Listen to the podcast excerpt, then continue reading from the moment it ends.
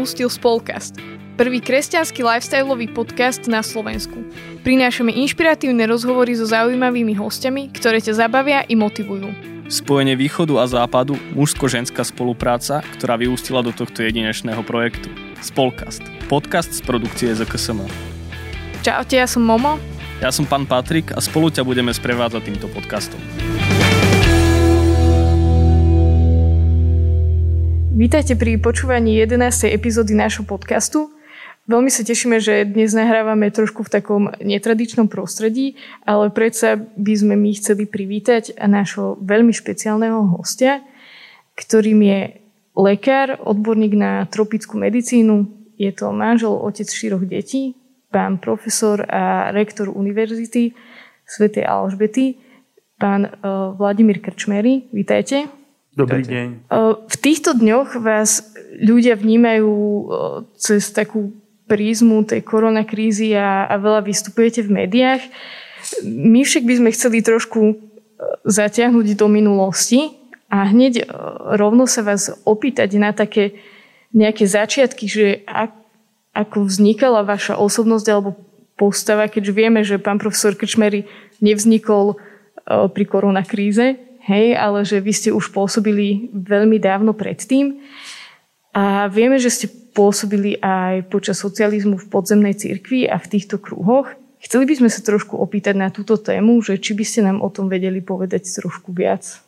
Áno, moju mladosť, vlastne detstvo formoval e, môj strýko e, Silvo Krčmerie, moji rodičia, môj otec, moja mama, môj otec bol 3 roky vo vezení a strýko 14 rokov, no a Mama teda trpezlivo čakala na otca, takže vyrastal som v takom prostredí, kde sa ozaj vtedy tí rodičia venovali deťom. No a e, prvý môj kontakt e, teda s, e, s takým, takou zmenou bolo práve také kresťanské spoločenstvo mládeže.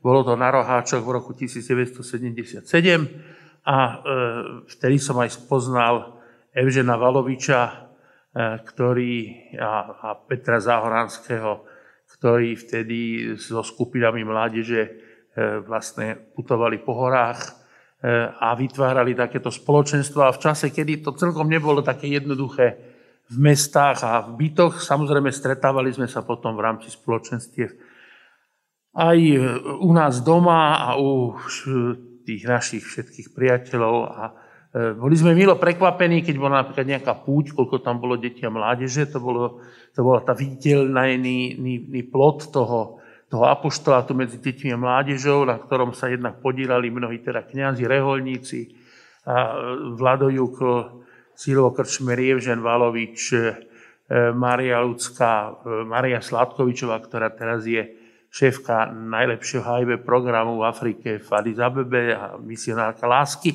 a množstvo takých osobností, ktoré formovali vtedy mládež a deti.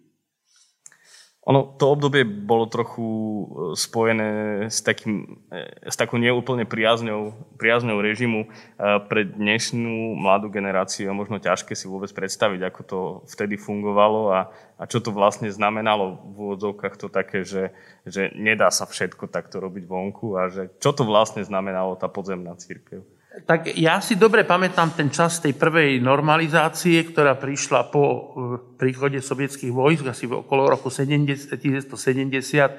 Vlastne bol taký pokyn centrálny obmedziť alebo zrušiť vyučovanie náboženstva na školách.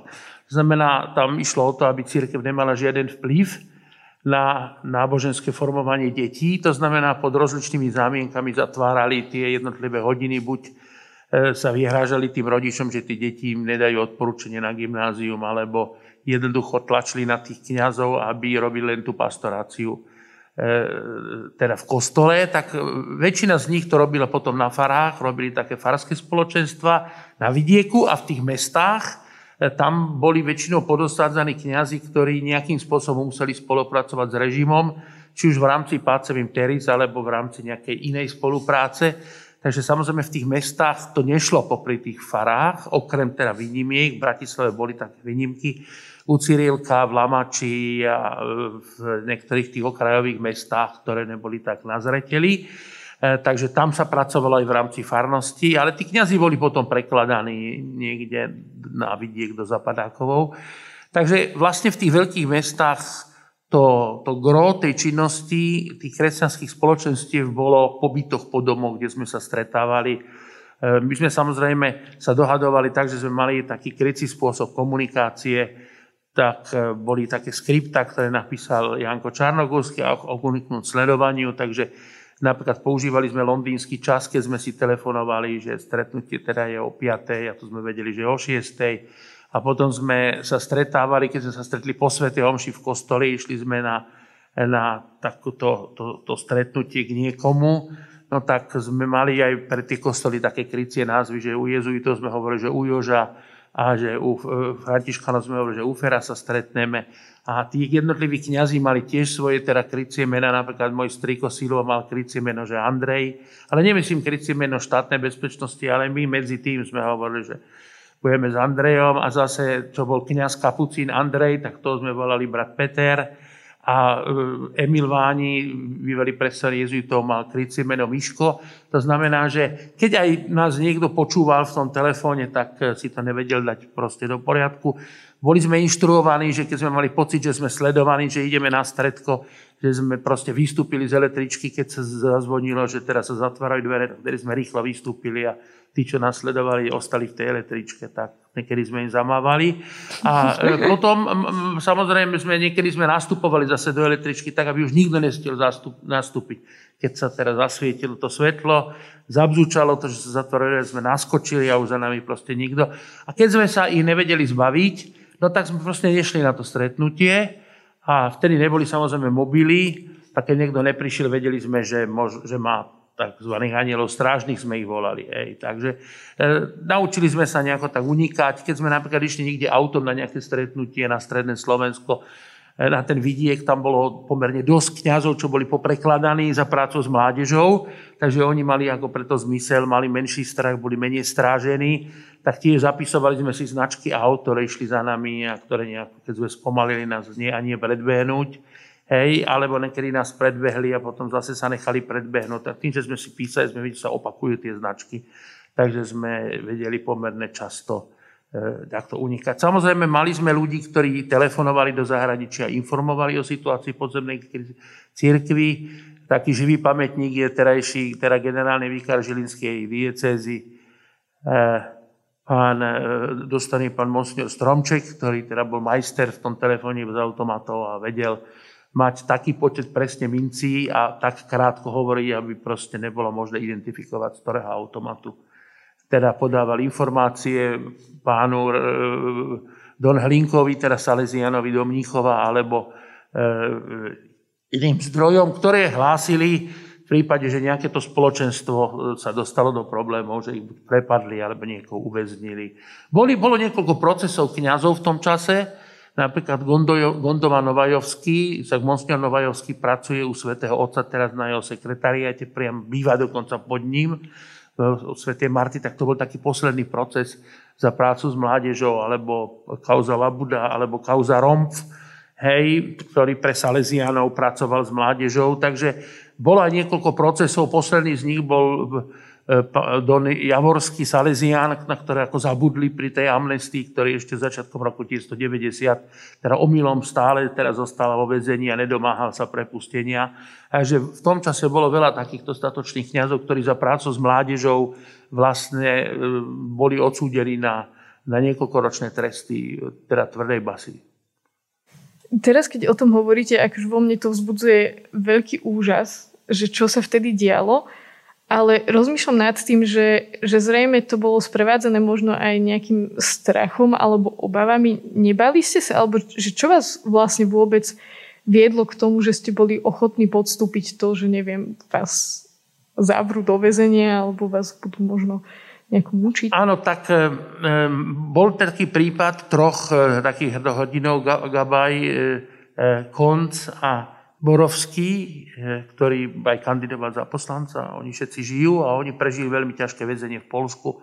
To bola skupina mládeže, ktorá prenášala literatúru náboženskú cez polsko-slovenskú hranicu a mm, polskí eh, pohraničari ich teraz zatkli a eh, strávili niekoľko rokov veľmi zlého väzenia za obchádzanie v Polsku, pretože v tom čase tam bol takmer výnimočný stav.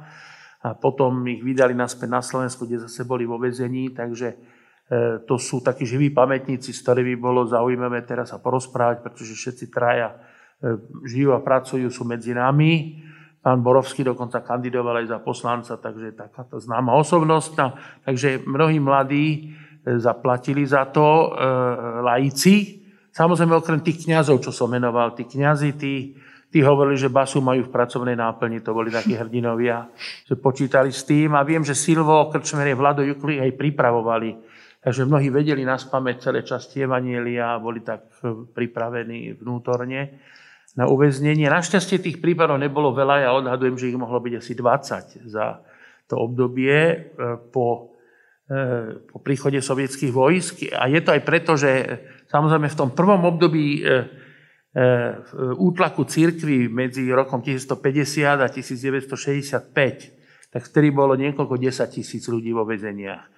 Potom v tejto druhej fáze normalizácie štátna bezpečnosť a teda moc zatýkala e, v podstate tých, čo pracovali s mládežou. No a e, keďže na čele štátu už bol bývalý politický väzeň, teda Gustav Husa, ktorý sám strávil 10 rokov v tvrdom žalári, tak tie, tie, tie prenasledovania boli o mnoho miernejšie. Takže ja napríklad osobne som nezažil tú atmosféru takého ozaj strachu, kde, kde ľudí likvidovali fyzicky.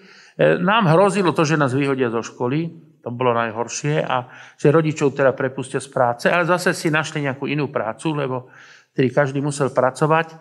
To znamená, že e, boli sme vo veku, kedy sme nemali čo stratiť. Mladí ľudia nemajú väčšinou žiaden majetok, žiadne, vtedy, nemali, vtedy boli ľudia rovnako všetci chudobní, nemali žiadne špeciálne vily, špeciálne drahé auta, špeciálne drahé dovolenky, prakticky sa nedalo cestovať. Čiže tá možnosť teda tej, toho zhoršenia tej kvality života bola relatívne akceptovateľná a mladý človek má ešte jednu dobrú vlastnosť, že nemá strach, nemá čo stratiť, čak teda mnohé revolúcie, u nás revolúciu vybojovali študenti, hej, tým, že sa nebáli, lebo vlastne nemali čo stratiť, hej, len ako sa hovorí svoje okovy. To isté bolo v Čile, kde teda fašistický režim zmietla študentská revolúcia.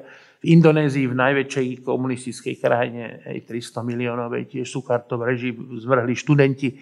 Takže tá mládež má tú výhodu, že e, není poznačená tým skepticizmom, nezažila zase toľko zlých vecí a je ochotná ešte riskovať. A tým, že je ochotná riskovať, tak u nás tá mládež e, vlastne bola, e, bola tak e, dobre organizovaná v tých krúžkoch a taká odvážna, že jak prišla revolúcia v 1990 roku, tak tie kresťanské spoločenstva, deti a mládeže, ktoré akože zastrešoval ten Eugen Valovič zo Societas Fatima, tak vlastne sa vynorilo, ja odhadujem asi 10 tisíc takých skupín na Slovensku, ktorých teda štátna bezpečnosť ani netušila.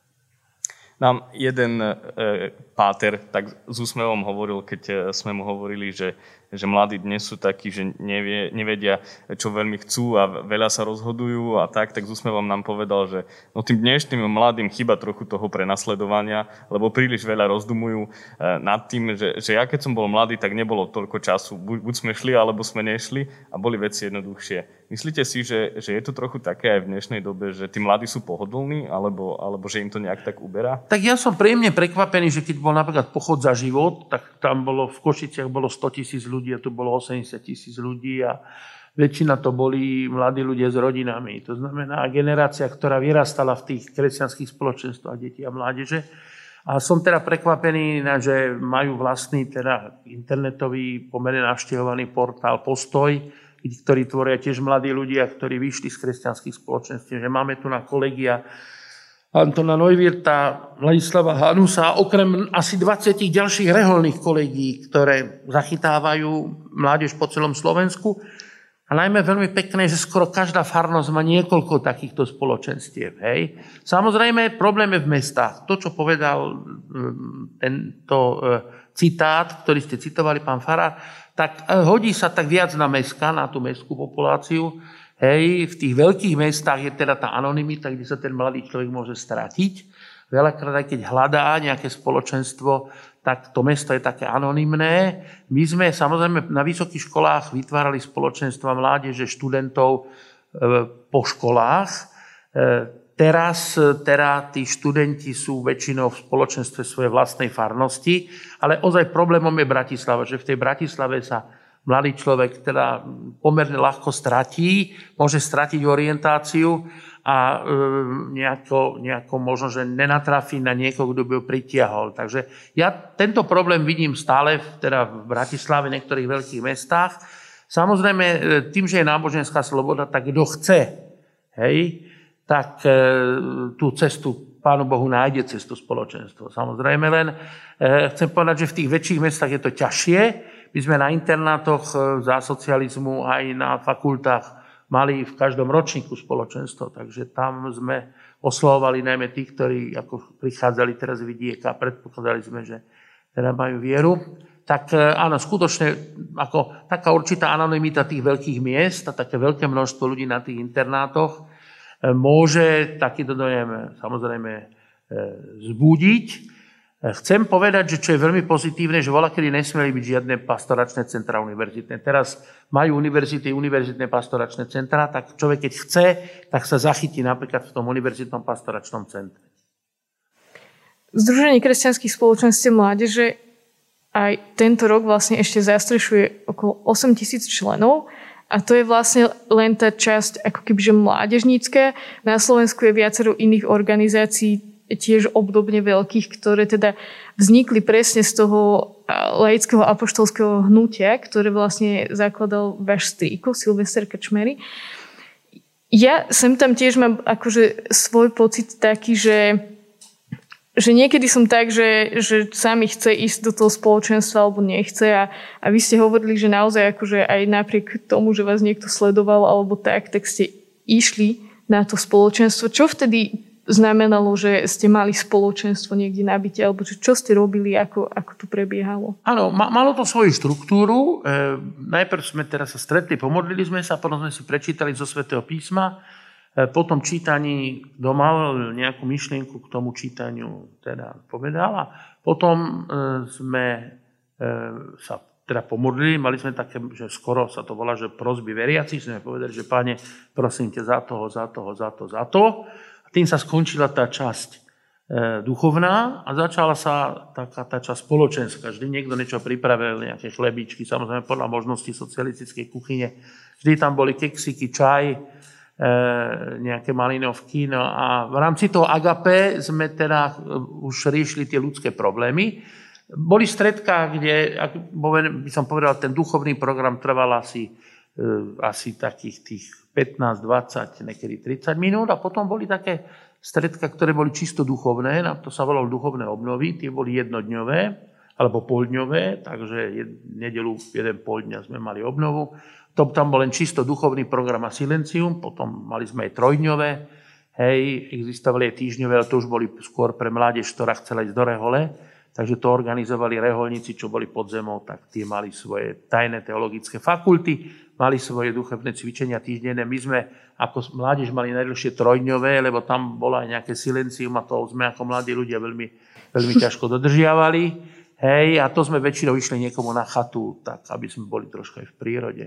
Takže e, to, to, to, väčšina tých stretnutí bola tak, že asi tá tretina bol ten program duchovný, kde sme sa posilnili, pomodlili, potom sme riešili také praktické veci, že ten potreboval to, ten, to, ten mal s tým problém. Alebo jednoducho sa ľudia chceli zoznámiť, mnohých priťahovalo to, že e, sa mu niekto páčil a to není zlý motív. Predsa tie manželstva sa je vždy lepšie, keď to manželstvo sa dá dokopy na, na stretnutí mládeže kresťanskej, ako keď sa niekde nájdú napríklad na, na nejakej diskotéke.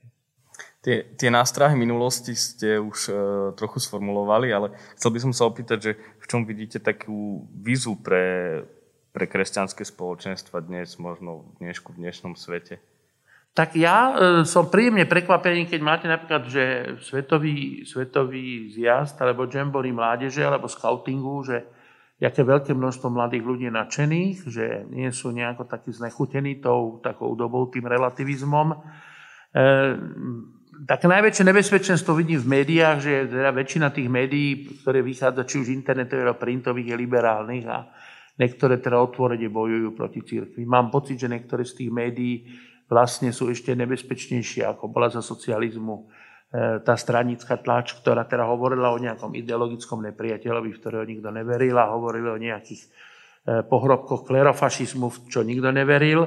A teraz je to také e, rafinované, to v mene slobody, teda, že všetko je dovolené. To je tá stratégie diabla, ktorý prišiel za prvými ľuďmi a povedal im, že niečo vám zakázal Boh, no to není tak, lebo budete ako Boh, tak všetko máte dovolené. Takže E, táto, táto stratégie liberálnych médií, a, ktoré teraz prechádzajú do, do útokov proti teda veriacím, e, dokonca viedli e, vládu to, že dá do programového vyhlásenia dá ombudsmana pre náboženskú slobodu. To znamená, že máme také prejavy, ktorých je, začína, začína teda, by som povedal, nie je tak, ani tak lahostajnosť, ako ste spomínali, to je nepriateľ, ale aktívny boj proti tradičným hodnotám v mene teda ľudských práv, že teda všetko je dovolené a že tá sloboda je nadovšetko, že sloboda je vyššia hodnota ako e, svedomie a v tomto vidím teda najväčší problém.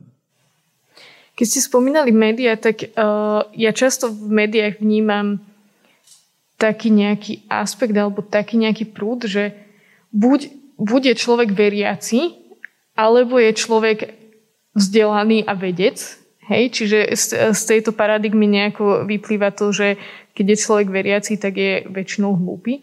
Hej? A e, tým, že vy tu sedíte, tak vy ste naozaj akože takým priamým dôkazom toho, že, že môže byť človek aj vedec, aj, aj veriaci. Ako to vnímate vy, to spojenie vedy, medicíny, modlitby a týchto všetkých vecí? Ja poznám veľmi veľa vedcov, ktorí sú veriaci. Dokonca väčšinu z tých, čo ja poznám, sú veriaci. V tom krízovom štábe, keď sme sa stretli piati, tak štyria sa prihlásili k tomu, keď ako novinári nás priškripli, že aby sme teraz sa odhalili, tak štyria z nich povedali, že sme veriaci. Nie každý veriaci je samozrejme praktizujúci, to je, to je po. A po druhé, e, e, mnohí tí veriaci vedci e, tu tento aspekt nejako tak nezdôrazňujú. Považujú to za súkromnú vec. E, vedia, že keby moc o tom hovorili, že sa stanú obeťou možno, že e, útokov. O mne sa to vie, takže ja nemám čo skrývať a preto som pravidelne teda terčom mediálnych poprav. Prežil som tri popravy, teraz sa chystá ďalšie štvrtá. To znamená, že človek vlastne E, vlastne sa vracia do toho obdobia socializmu, vtedy nás popravovala štátna bezpečnosť a teraz nás popravujú liberálne médiá. A ako, ako to zvládate?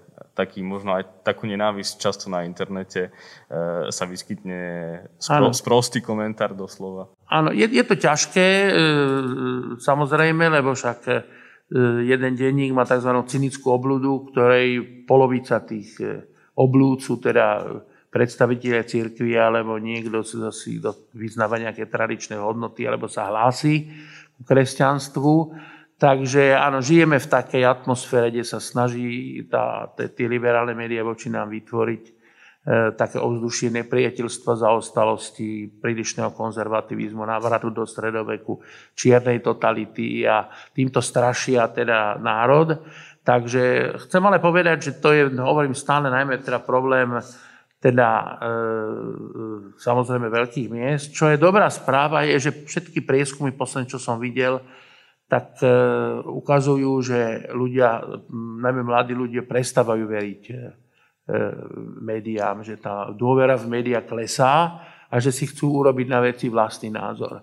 Čoho dôkazom je, že keď máme napríklad pochod na život, tak tam prejde 100 tisíc väčšinou mladých ľudí. Tak keby verili tomu, čo sa o nás píše, tak by tam neprišli. Vy ste v rámci svojho pôsobenia, okrem toho, že naozaj ste boli aktívni počas socializmu v tej podzemnej cirkvi, aj sme našli rôzne videá o tom, ako ste hovorili, že aké všelijaké výjazdy alebo rôzne misijné aktivity robili, ste v tom neustali ani potom a založili ste rôzne misijné centra alebo misijné miesta aj všade vo svete. Myslíte si, že je to ešte stále potrebné v dnešnom svete, keď už v podstate akože všetci vedia možno o viere, všetci už o, niečo o tom počuli. Je stále potrebné vychádzať von aj do iných krajín? Tak e, máte pravdu, že treba, že teraz mnohí mi povedali, že Slovensko začína byť misijné územie. Sú oblasti, ktoré sú misijné územie, najmä veľké mesta, Bratislava napríklad, ale ostatné zvyšok Slovenska si myslím, že kto chce, tak e, sa dostane do spoločenstva. Tak, aké hľadá, kto do reholného, do reholného, kto do laického, laického, kto do športového, do športového, kto do filozofického, do filozofického. Takže e, sú, sú samozrejme krajiny, kde my tú misiu e, zdôrazňujeme najmä tú sociálnu. Že to je najčitateľnejšia misia, ktorú v treťom svete môže teda, e, môžeme teda robiť. E, v mnohých tých krajinách náš primárny motiv není náboženský, ale sú tzv. European values, to znamená európske hodnoty a jednou z tých troj, trojice tých európskych hodnot je teda, je, je teda kresťanstvo. Áno? Teda mlínske právo, grecká filozofia a teda kresťanský spôsob života, to sú tri hlavné piliere európskej civilizácie. To znamená, že máme programy, kde sme v buddhistickom prostredí, kde je veľmi ťažko hovoriť o Pánu Bohu, tak snažíme sa dávať tým ľuďom dobrý príklad, vychovať z nich dobrých ľudí, s dobrým svedomím, ktorí potom už si tú orientáciu nájdu. Ale väčšinu projektov, ktoré máme, máme v spolupráci s reholami alebo s farnosťami. Tak v Lezote máme napríklad náš, náš sirotinec rovnou, teda vedľa Fary a náš partner je miestny farár a v, v Kenii Máme dokonca slovenského kniaza, hej, bol teraz o ňom na Luxe trikrát. E, Ivan Ďuriš sa volá a je, náš, je tam s nimi náš študent Peter Vasko a slúžia tým chlapcom na smetisku. A, a oni sa tam môžeme s nimi aj modlia, aj im slúžia. Takže to je taký ideálny spôsob kombinácie, že aby tí chlapci vedeli, že ten motív, prečo im slúžia, sa starajú, nosia im potraviny a ich od drog, je láska k Pánu Bohu a teda láska k blížnemu. Hej, takže ja by som tak povedal 50 na 50, ale najlepší, najlepší partneri je najspolhavejší napríklad v Afrike. Boli ženské rehole, mužské rehole a teda miestne farnosti. Ja by som teraz tak trochu odbočil. Na pulze doby je, je tu koronavírus. Vy, vy ste odborník. Nechceme politizovať v žiadnom prípade ani, ani sa baviť o veciach, ktoré boli vypovedané. Skôr nás zaujíma taký možno postoj viery a, a kresťanstva, alebo taká, taký náhľad alebo optika toho, že čo to môže znamenať pre, pre kresťana, to, čo žijeme, tá doba. Či je tu nejaký prínos alebo nejaké pozitíva? Tak každá katastrofa prírodná, čo žije, epidémia je taká katastrofa, ako zemetrasenie, hej, a je príležitosť pre solidaritu, je ukázať tie kresťanské hodnoty a ukázať, že náš cieľ není tento pozemský život, že na to pozeráme z nadhľadu. To znamená, že Pán Boh, keď dopustí nejakú skúšku, vždy nám dá aj teda východisko a to je e, aj dôkaz toho, že všetky epidémie za posledných 100 rokov, ktoré sme mali, sme prekonali.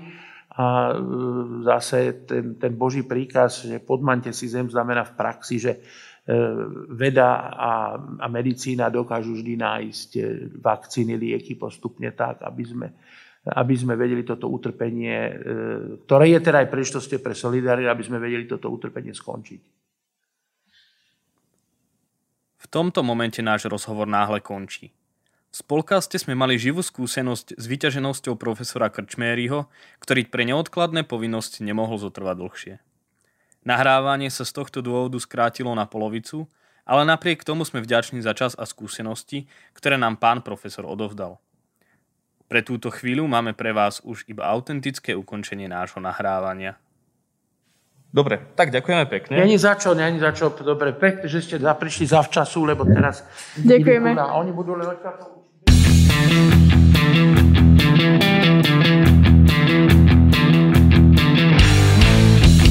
Počúvali ste Spolkast. Aj dnešnú epizódu vám prinieslo ZKSM, Združenie kresťanských spoločenstiev mládeže, ktoré pripravuje e-learningy, webináre a online inšpiratívne stretnutia. Viac sa dozviete na webe www.zksm.sk. Náš podcast nájdete v podcastových aplikáciách Spotify, Google Podcast, Apple Podcast. Všetky epizódy si môžete vypočuť aj na webe www.spolcast.sk, kde nájdete aj ďalšie pikošky z nahrávania. Sledujte nás na Instagrame spolkast ZKSM a keď sa posnažíte, nájdete nás aj na TikToku. Tešíme sa na stretnutie už o dva týždne. Do Do počutia. počutia.